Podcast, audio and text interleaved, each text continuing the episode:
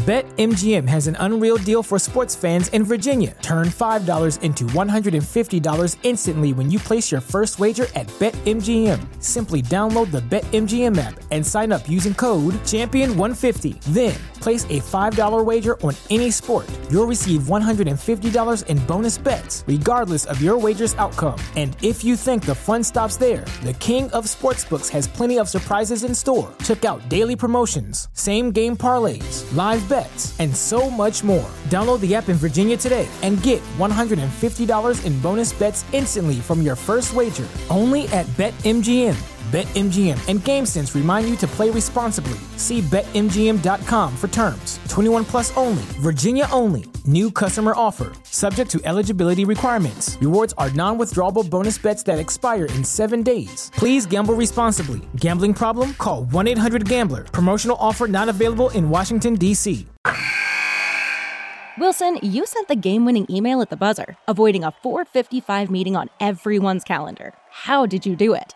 I got a huge assist from Grammarly, an AI writing partner that helped me make my point. And it works everywhere I write.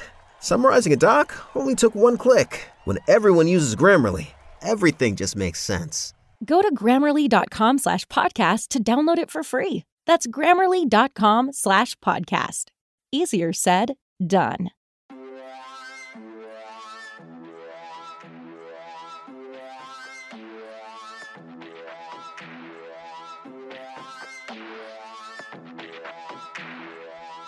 If you are looking for the South Florida preview, you are in the right place due to technical difficulties.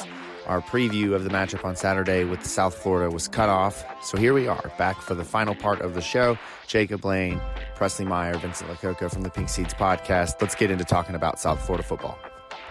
This weekend, South Florida comes to town, and South Florida is a team that, um, for the last 10 years, you thought they'd be better from Charlie Strong now to Jeff Scott they've just kind of been mediocre to not good, mostly not good. The last year they go, I think two and nine, and you're talking about a team um, that when this game was scheduled was supposed to be one of the premier, uh, you know, not mid-major programs. That's not fair to them at this point, but you know what I mean. Not not the one of the best you, Power Five. If schools. you go back to when the game was scheduled, a stretch of of uh, we thought we were playing Charlie, dude. That's well, what this came well, down yeah, to. and and you're looking at Central Florida, who just came off their fake national championship uh, you have South Florida, who was supposed to be improved under Charlie Strong. We saw how that worked out. And then you have Florida State, who was just a couple years off of a real national championship. Like this would have been a hell of a ride, bro. I mean, we're still sucking either way, but like, I mean, this would have been this would have been a hell of a ride. This is a game that uh, it matters obviously because you need the victory, but we're talking about a team that is coming off of a, a, a a loss, but a loss that might be program shifting. Uh, this is a, a, game against Florida, who is a top 20 team that they lose by three in a missed field goal situation in a game that South Florida, quite frankly, should have won. And you get press conferences this week that if you played them on top of each other, Jeff Scott and Scott Satterfield, both guys are saying the same thing about their teams. We're one play away. We were right there. We had it. So this is the battle of the team. Of, the same, we'll see who's really one play away on Saturday we will, and that's what scares yeah. me because it really is a battle of yeah. the the the plays. And and to dive into this, this is a team that is going to come in and they're going to do one thing, and they're going to do it really fucking well. They're going to take a Marshawn Lynch approach, and they are going to run the ball down your throat as much as they can. And when you think you've had enough, they're going to hit you with a little outside zone, and they're going to get you. And the last couple of weeks between their three running backs uh, and Brian Battie Jaren Magnum, which Magnum is just a dope ass running back name. I don't know what the first, I don't care what your first name is, but if your last name is Magnum and you're running the football, you're a badass in my life. I, I, can't remember which one he is, but he better be, he better be extra large, bro. He's the big boy. He's the big boy. I think he's number zero, if I'm not mistaken. And then you have Michael Dukes, uh, and then of course the quarterback Jerry Bohanon. So you're talking about much like Louisville, three running backs and a quarterback who can run the football. Jerry Bohanon to me is Puma Pass. That's who he reminds me of. Oh.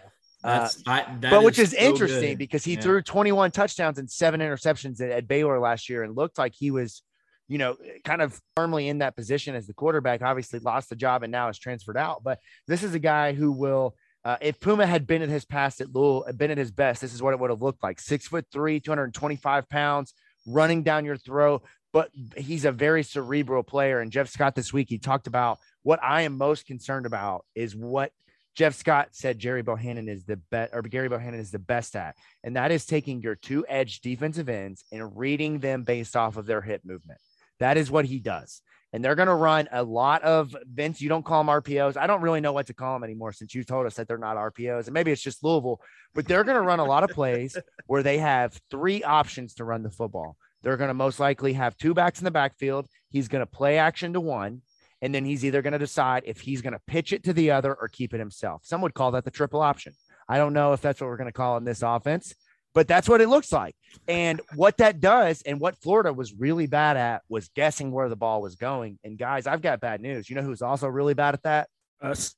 Louisville football is really bad at eye discipline, really bad at staying home. And if we don't figure out what to do with our linebackers in this game, they're going to torch us. They're going to torch us uh, because what they will also do, and despite the fact that, and this is maybe a silver lining, maybe it's the worst nightmare that you could have, is Gary Bohanon has not thrown a touchdown this season. We're talking about three games. Uh, that just screams come to Louisville and have six touchdowns. That's what I'm saying. That's what I'm saying. And so this weekend, I'm really nervous because you're talking about a team who uh, can really, really run the football. Uh, they had two 100 yard rushers against Florida.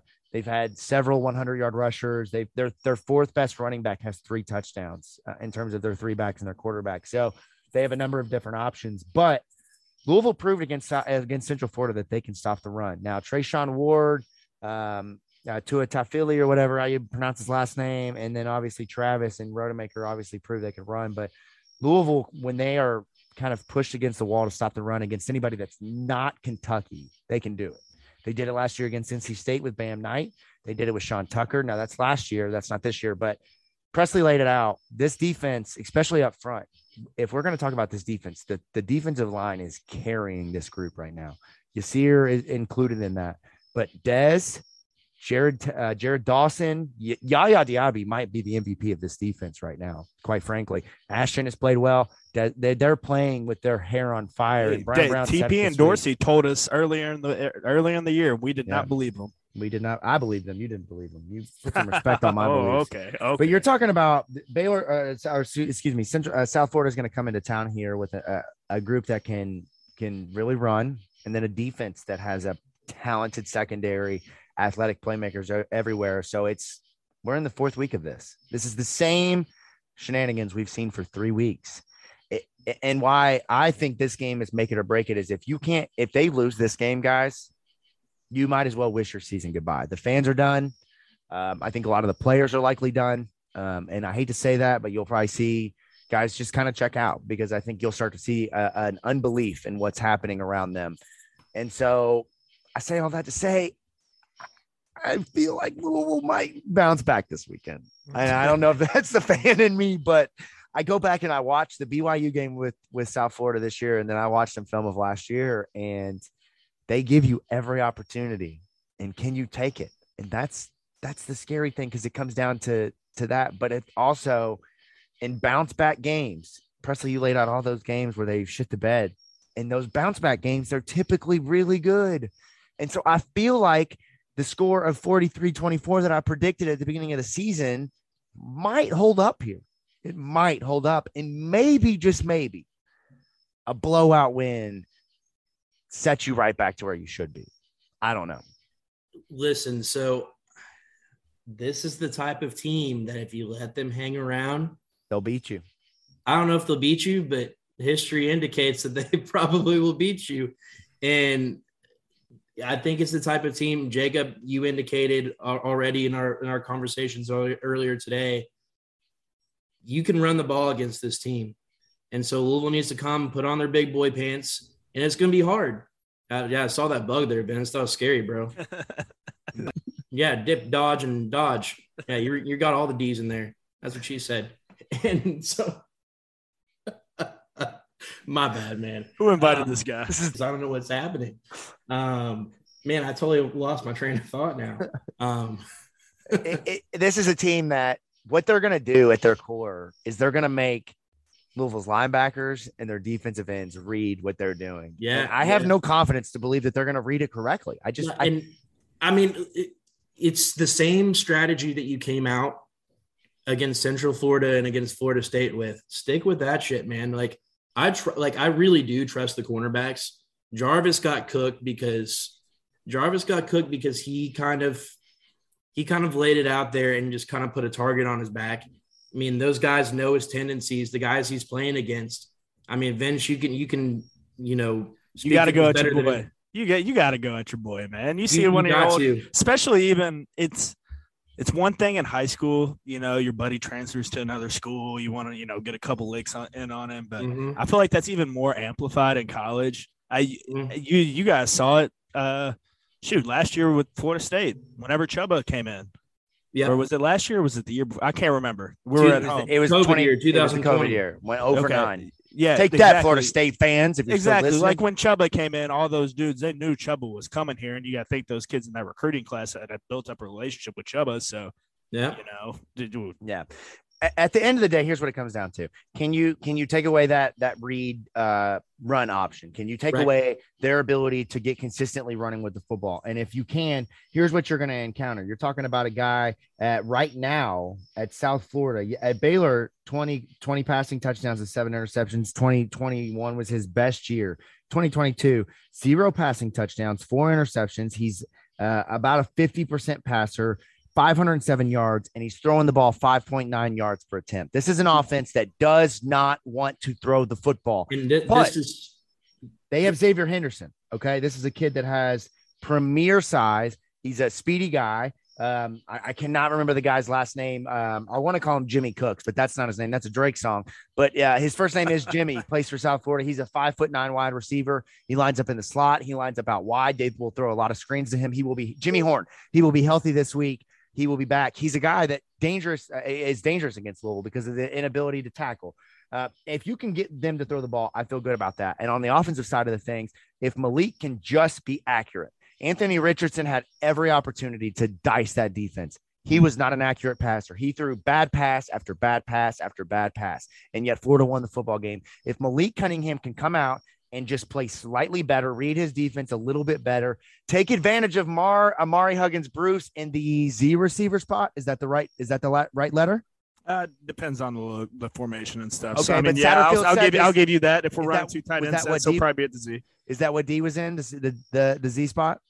That's what Satterfield said he would play. Ahmari Huggins Uh, Bruce would yeah. play that spot this week. Yeah.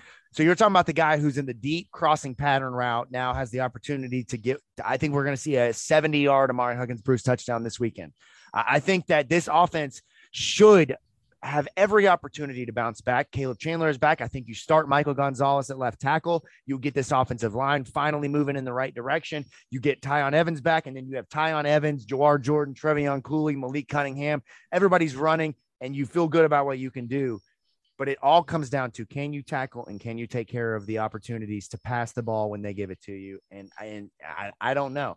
And that leads us into our predictions now, which makes things a little bit tricky um, because I, I my heart wants to go 43 24 Louisville to win this game, get some reps for the young guys, get out of there. But I just, I just don't know. I just don't know if they'll be able to do anything better from a reading and reacting standpoint than what they've done. And because of that, I'm going to compromise on my score.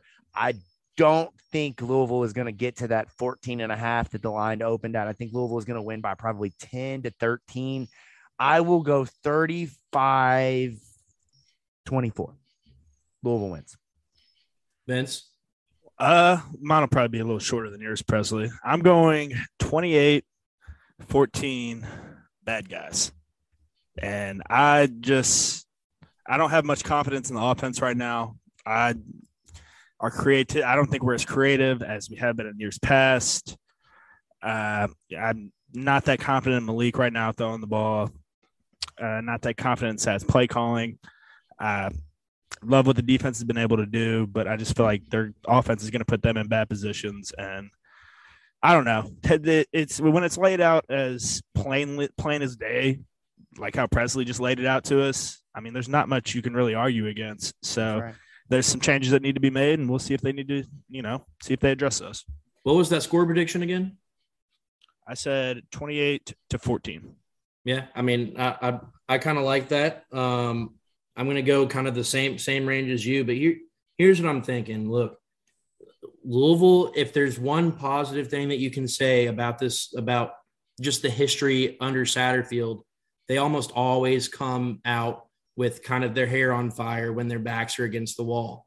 You know, in college football, it's not, it's never fun to lose one, but when you lose two in a row, that's when shit starts to hit the fan, regardless of how good or bad you are, right? It's very depressing showing up on Sunday after losing two in a row. Can you imagine going two and ten in a season, Presley, and showing um, up on those Sundays? listen, listen. No, I mean, no, but I was there on Saturdays, bro, and, that was yeah, and I appreciate that. Yeah, I, I mean, uh, but I, I, I just think that I do think this defense is improving. I really do, and they came out with a good game plan against against the last two opponents you saw the difference though. Jordan Travis is a pretty high level QB, 10 for 10. They let him go, you know, kind of brought the heat a little bit, kind of stacked the box, let people go one on one, and the wide receiver, the the corners kept getting cooked over and over again. Once they kind of settled in a little bit, the defense was a little bit better, especially once you know you get out of that, you know, the two or three scripted drives as well. Um, so that that's that's one thing to consider because you saw a lot of different stuff from John Rhys Plumlee, who is a good runner but a bad passer. And I think Jerry Bohanon is kind of of the same mold. He's a guy that's going to get some some yards with his feet. He's going to be elusive. He's going to, you know, kind of run some dudes over. Like I'm sure some guys will get on his highlight tape. Like that Louisville's notorious for that. But look, I'm going 42-28, and I think that it's going to be kind of, you know, a comfortable lead at halftime. But Louisville does what they do. I mean, we're gonna, you know, they're going to put in some second string O, o linemen, do nothing fancy in the second half, go three and out, three and out a couple times, and let uh, South Florida kind of creep in just a little bit. But I, I, think I'm comfortable with where where the offense can be against a defense that's kind of this susceptible uh, to the run game. You're getting Tiyon Evans back this game. Uh, hopefully, they, are saying that they think Tiyon Evans is going to be back. So uh, you get, you're getting one of your starting offensive linemen back. So I think those two things are, are, helpful. You did just score 31 points against Florida State. Their defense, sure as shit, isn't isn't worse than uh, uh, South Florida's. So I'm, I'm gonna go 42 28. Um, you know, and and I would go something, you know, kind of a larger margin. Like I, you know, in my heart, I kind of feel that, but at the same time, they're giving me nothing this year to say that they're going to beat a team by, you know, three plus touchdowns. So I think 42 28 is a comfortable spot there. There you go. There it is. We'll see where we come out on the other side next week. This weekend, Louisville, South Florida, Saturday noon. I would encourage you to get out there, support the guys. It's going to be a good opportunity to enjoy some nice weather. We'll be out there as a family, taking my four year old to her first football game. Going to be a good time. Uh, if you're just tuning in for the first time from the Pink Seats podcast, anywhere you get your shows, be sure to subscribe, give us a rating, review all that good stuff. We appreciate you tuning in despite everything that's happening off the, uh, on the field for Louisville, some of the struggles early on. Be sure to give us a follow on Twitter. I would say follow us at State of Lou. Still do that. We might see if we'll get back into that account at some point, but for now, taking a little break from there as Twitter has de- determined that we should not have access. Follow us on Twitter at Jacob Lane 08, at Vincent Lococo, at Press Meyer. Check out stateoflouisville.com, at Matt underscore McGavic. Louisville Reporter Sports Illustrated is where you can find his work long episode tonight, but it's a, it's a much needed one, much needed one. A lot to get into. Hopefully next week we've got much much more uh, pep in our step as we come back from a, a, victory on a Saturday. Scott Satterfield will be happy, that's for sure. We will catch you next week from the Pink Seats podcast. Till then, go cards.